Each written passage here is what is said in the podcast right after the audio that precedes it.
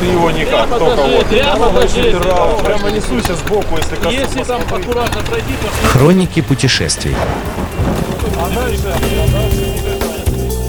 Добрый день всем слушателям Моторадио. В эфире мотопрогулка выходного дня и я, Наталья Луковникова. Сегодня мы отправимся в поселок Сосново посмотреть одно более или менее интересное местечко. Здесь, недалеко от базы отдыха Сосново, где я даже как-то хотела провести мероприятие, можно поностальгировать о пионерском детстве на месте заброшенного лагеря, изучая возникшие там граффити.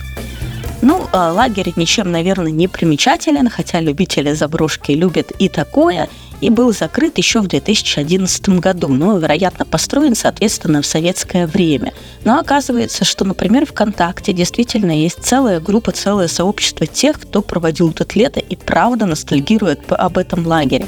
Еще за две тысячи пятнадцатый год можно найти вполне себе приемлемые фотографии лагеря, находящегося в нормальном состоянии. А вот уже в две тысячи семнадцатом году он сгорел, и ничего от него фактически и не осталось, кроме некоторого количества сгоревших и полуразрушенных помещений.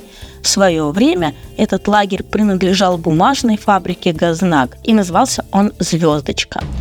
Ну, а рядом находится эс эн тэ-Печатник с таким названием, что, вероятно, действительно здесь приобрели участки те, кто когда-то на этой фабрике и работал. А на пересечении Центральной и Дорожной улицы эс эн тэ-Печатник первого августа две тысячи двадцатого года настоятель храма всех русских святых поселка Сосново Иерей Александр Аникин осветил крест и главку часовни святого благоверного князя Александра Невского, и после чего их подняли и установили. Создание часовни приурочено было к восьмисотлетию со дня рождения святого благоверного князя Александра Невского, и строилась она при поддержке компании «Кросте Полюс». И предполагалось, что в часовне будут проводиться богослужения в дни, посвященные памяти святого Александра Невского. Поэтому можно заодно посмотреть эту часовенку. Она очень маленькая, симпатичненькая и красивая.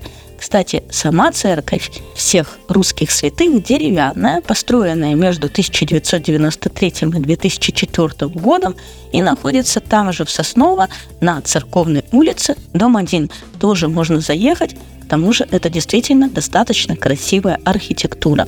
Вот такие вот достопримечательности можно посмотреть от заброшки до часовни в поселке Сосново, но заодно, если вы едете туда осенью, там прекрасно погулять и собрать целую корзинку грибов. А с вами была я, Наталья Луковникова, и мотопрогулка выходного дня. До новых встреч на Моторадио. Хроники путешествий.